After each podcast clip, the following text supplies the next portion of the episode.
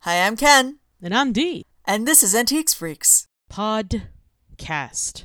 What antiques are we talking about this week? Some saucy little babies, tobacco and cigarette silks and felts. I wish you wouldn't call them saucy little babies. They're saucy little babies. What do you want me to do about it? Not call them that.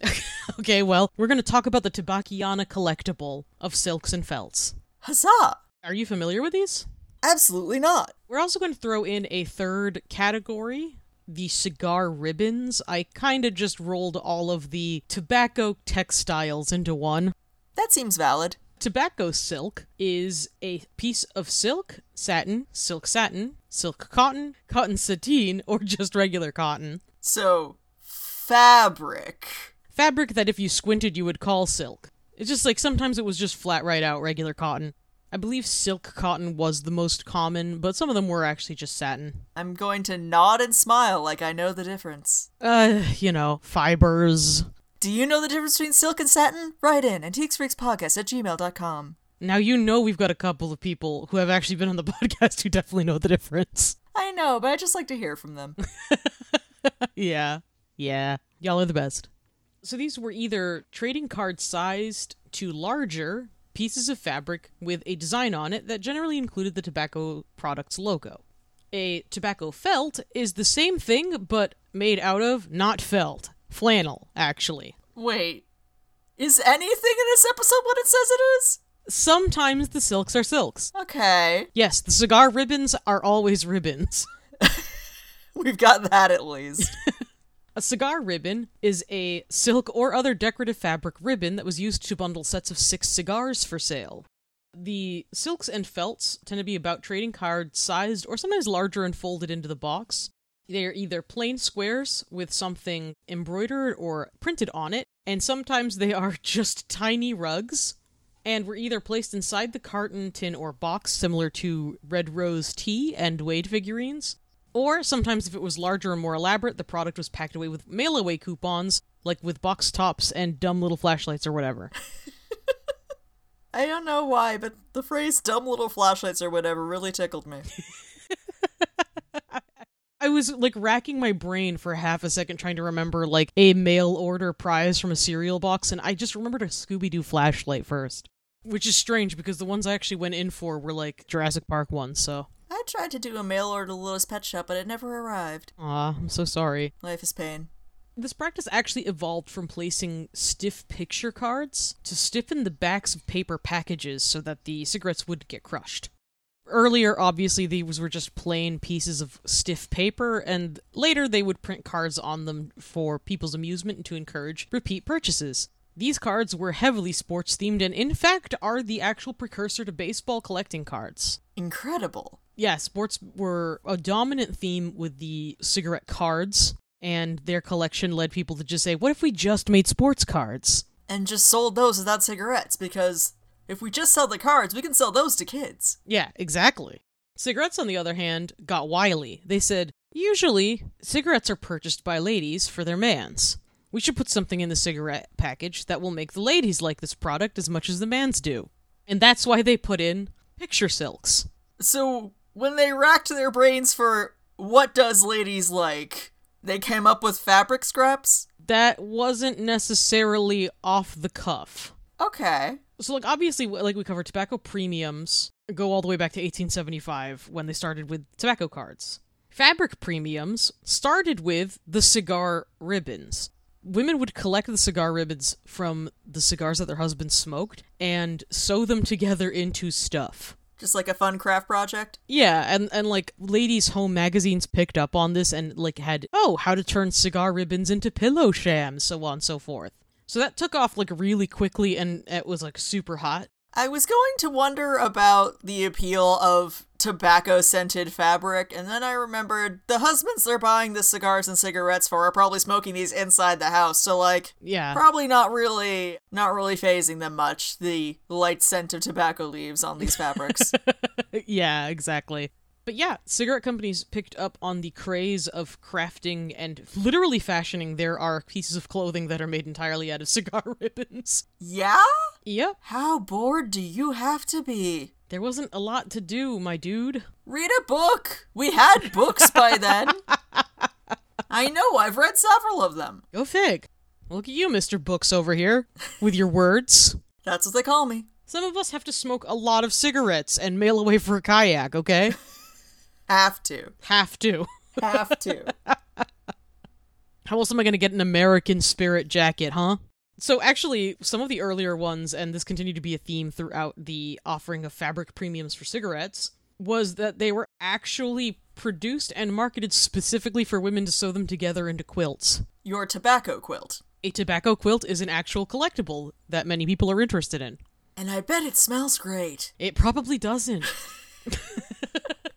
this was really handy because not only did it piggyback off of the delight of sewing together cigar ribbons, it also inherently included things that were either a series or a collection so that you couldn't change brands or wait too long to buy another box or you'd risk failing to complete your whole collection of something. Oh, then your quilt wouldn't match. Oh no. Your quilt wouldn't match. oh my god. If you wanted every single butterfly silk for your butterfly tobacco quilt, you needed to buy those cigarettes as often as you could and never change brands. oh my god. It's pretty sly.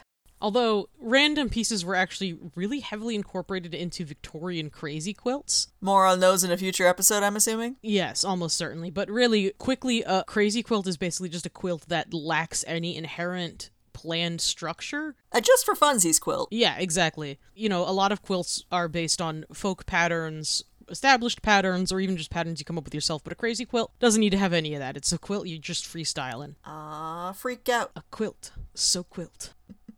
the other thing about these were that they ended up getting associated with fancy cigarette brands. Because fabric premiums were actually fairly expensive to produce. So your husband can afford to buy the expensive cigarettes for you to make a quilt out of, but he can't afford to buy you a book? Exactly. Books are expensive, dog. I just And you can't smoke the outside of the book, now can ya? I guess. And I guess the book isn't a byproduct of the husband getting to smoke a bunch of cigarettes either. Like, maybe if they'd wrapped books in, like, coverlets that had been made out of tobacco, Oh god. Although even cheap brands were more likely to do a mail order to get the items directly from the manufacturer to cut down on costs. Oh. And also, a mail order would be more likely if the piece was large. In fact, some of these got as big as like, you familiar with like a back patch size? Oh yeah. Yeah. That's big, that is. It's bi- it's, it's big cuz I can't think of the dimensions. Is it smaller than a bread box? Yes. Is it larger than a kitten? Yes. Animal, vegetable, or mineral? patch. the silks, unlike the cards, featured an enormous variety of subject matter, including pinups, flags of various countries, college logos, the most boring sports you could imagine, including cricket and golf, racist stuff, Oh no. floral, animals, pictures of European royalty, military, and oddly enough, fraternal orders. Which, given the exclusivity of many of those, is like weird. So what you're telling me is that I could have a Masonic quilt made out of fabric from cigarettes? I saw exactly one of those, yes. All right, now I'm on board. You love the Masons, man. Suddenly. So fabric premiums became common from 1905 until, you know what? Guess guess which horrible thing happened that ended everyone's joy for this. Was it World War One? It was World War 1. Shock of shocks. I mean, at that point, tobacco prices had just gone sky high. There were material shortages everywhere, and nobody really just had the energy for anything fanciful anymore. The end. so, now you want to collect these things, right? I definitely want that Mason quilt. All right, we'll take a. That's going to be rough because, in terms of prices, the subject matter i- is probably like the main controller of price. Would they be willing to do a swapsies? Absolutely. Uh, this is my dark secret. At more than one auction, I have paid off all the stuff I bought at the auction by selling someone present tobacco silks got included in boxes. What? I don't like them. I don't like them and I don't care about them, so I usually bundle them up. No, no, no, no, no. I, I need you to back up and like go through this process, like step by step. So you're at the auction, you have bought something. What is the next step? I collect my box at the end of the auction after everyone is gathering up to go home. And I put all of the tobacco silks that might be like there, which usually there's at least one because I buy the end of lot boxes. And people don't usually advertise tobacco silks on their own unless they're super fancy or rare. So is this just at every auction there is guaranteed to be a box of tobacco silks somehow? No, but it's happened twice, and it's weird that it happened that many times. If you had a nickel each time, you'd have a dime. Yeah, I just put them on top of the boxes, and inevitably someone will approach me asking to buy them off me. So then I'll just bundle them up. and you'll get back the value of what you bought. Yeah, because I buy end of auction boxes, so I never spend a whole lot. So yeah, it'll be like uh, 30 bucks, and then everything I got that day is free. That is a buck wild pro strat, my dude. it's pretty, at like the kind of auctions I attend, let's be real, people buying lots and then doing swapsies is actually pretty common and, in my opinion, extremely fun. It sounds dope. I'd love to try it. If only we could get auctions to be safe again. but yeah, so like that. I just, I can't bring myself to give a damn. About tobacco silks, which is why we've made an entire episode about them. Well, this was me making up for that. I figured now it's time to give a damn About tobacco silks. about tobacco silks, and it turns out it's a fresh and fun little subject. I would not describe it as fresh, if only for the scent.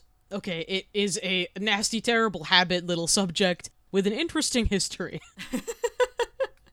the cigar ribbons are like way more inspiring to me because then people just took these colorful ribbons and like the quilts that got made out of them are insane because they're just ribbons. You have to be dedicated to make a quilt out of ribbons. Yeah, if you know anyone who quilts, you know the end product is always baffling in how like cool it is. And with cigar ribbons, absolutely, absolutely fits this mold. They are stunning, and like you said, the attention to detail, the time, the care. Oh my god! And also, rip your husband if he smoked that many cigars, he's dead. I mean, you know. 'Cause it's a lot of cigars, and each cigar is like twelve cigarettes. So, subject matter is kind of like what everyone considers the most important, with fraternal orders, colleges, sports, and college sports kind of living at the top of the heap, with like a really heavy emphasis on college sports and other uh, cross collectibles.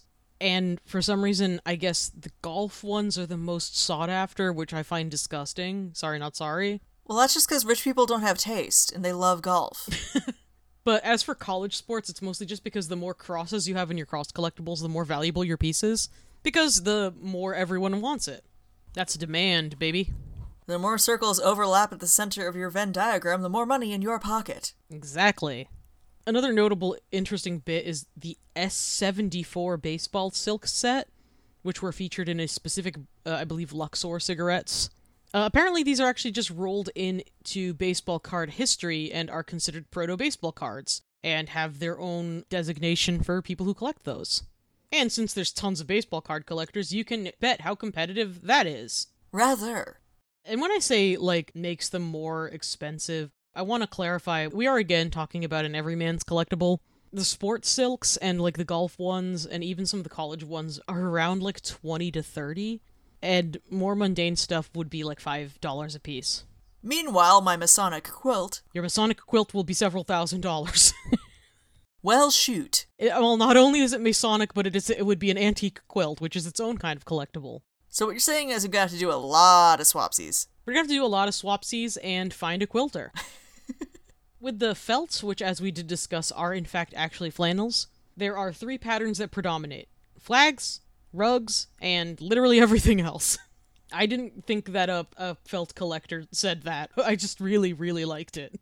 I personally have always been enamored of the extremely tiny rugs, usually in Oriental or like Persian pattern they are delightful. They have little tiny fringe, and they're just small rugs, and I find myself fascinated by that. Miniatures are compelling. Can confirm. Yeah, they have sometimes sports. Butterflies are very common. Cupid dolls had a short run. Ah, hell yeah. I'm surprised Rose O'Neill would have advertised with cigarettes. I don't know that she knew they were bad for you. That's true. People didn't really know that yet. And of course, animals. Animals do tend to be popular, but they're also extremely plentiful for both felts and silks. The other thing that is extremely, extremely important is condition. The silk or felt should have bright, intact imagery, whether it is stitched on or printed. Intact edges with little or no shredding and unraveling, which unfortunately is one of the most common things. They don't tend to be bound up at the edges because they were more or less intended to be sewn onto things. So the longer they remained not sewn onto anything, the more likely the edges got unbound and unraveled. And no holes or tears, also difficult. Everyone has moths. Everyone. If you don't, then like I would like to know your secret and don't tell me it's cedar. I'll kill you. My secret is that I am a moth. A moth man. Damn. Damn. 'Twas you that ate my fabrics. Om nom nom crunch. my own co-host. The prestige! and with that, I turn around and Ken is in my closet. Ah! Flapping about and making a noise like a record play backwards at high speed. You just lean in and say, "What's in your pocket?" and it's chapstick. Okay. I've never wanted to become a sleight of hand magician until this very moment, but I would love to go around in my Mothman suit and just like plant chapstick in people's pockets. God, that would be really funny. Incredible. Someone call Daniel. I need to learn sleight of hand right now. Dan. I've almost got the French drop. I can do this. That being said, pieces made from tobacco silks are actually more attention grabbing and tend to command higher prices than the silks themselves. Interesting. I think it's because of the awe that it puts people in and just like the inherent uniqueness of the item at that point, where there's hundreds of cigarette silks. There's only one of Crazy Marie's 95 golfer quilt with a couple of bugs in it for good measure. Ah, good old Marie. Good old, good old Crazy Marie. Quilts in particular, this is mostly because of cross collectability and because quilts are a time honored and American favorite art form, I would say. We have a deep love of quilts, and rightly so. It's also interesting to note that cigarette silk pieces are rarer than cigar ribbon silks, just because they had a shorter window of production and were kind of harder to get a hold of, Okay. and also because cigarettes wouldn't outstrip cigars in popularity for a while. In fact, for a long time, cigarette smoking was seen as something like fops and dandies did. until eventually. If you know the reason that cigarettes took over cigars, please let me know because I don't know it. Smaller, convenient, smell better. I disagree. I would take the smell of a cigar over a cigarette any day. Have you seriously ever smelled a room that someone has smoked a cigar in? It's horrendous. Yeah, we used to allow cigar smoke at the antique store. Cigarette smoke is subtle by comparison. It's awful. I mean, nothing compares to pipe smoke, but What could? Nothing could.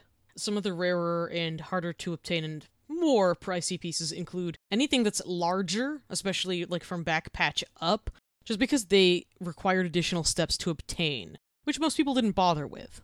The largest available was actually the pillow top sized cigar silk, and it was meant to be sewn into a throw pillow. That's about it on cigarette silks. Like I said, it's a quick little refreshing bit that I didn't know a lot about before because I'd never bothered to care. The more you know. And now, now I care. If only because it enables you to walk away from the auction with pure profit. Yeah, I mean, I've always respected them for that. But now I actually know more about them, and maybe I'll keep an eye out for good ones. yeah. This is also a side note, but there was a brand called Egyptienne Luxury, and every single word in that is spelled wrong, and I just can't get over it. Incredible. Sources for today include princetonianmuseum.org, pastimes.org, slash tabakiana, palmbeach.floridaweekly.com, collector's corner number 345, I'm not shocked that the Palm Beach site has Tobacchiana articles. I was going to drop a snide comment about that in there myself. yeah. Same. Oh, we love you, Palm Beach. Never change. the SuffieldObserver.com. Cigar Silk Ribbons, a collecting mania. Honest to God, geocities.ws slash N-I-M-U-E, E, number 139. Nimue? Nimue? A Nimue GeoCities site? I get such a kick out of any time I get to revisit like a GeoCities or an Angel Fire type site. It feels so good to be back. Web oh. 1.0. And the people who force whatever Web 0.0 we're at now back into Web 1.0, even more delightful. 10 out of 10. True heroes. SportsCollectorsDaily.com. Baseball, silks, football, basketball, hockey.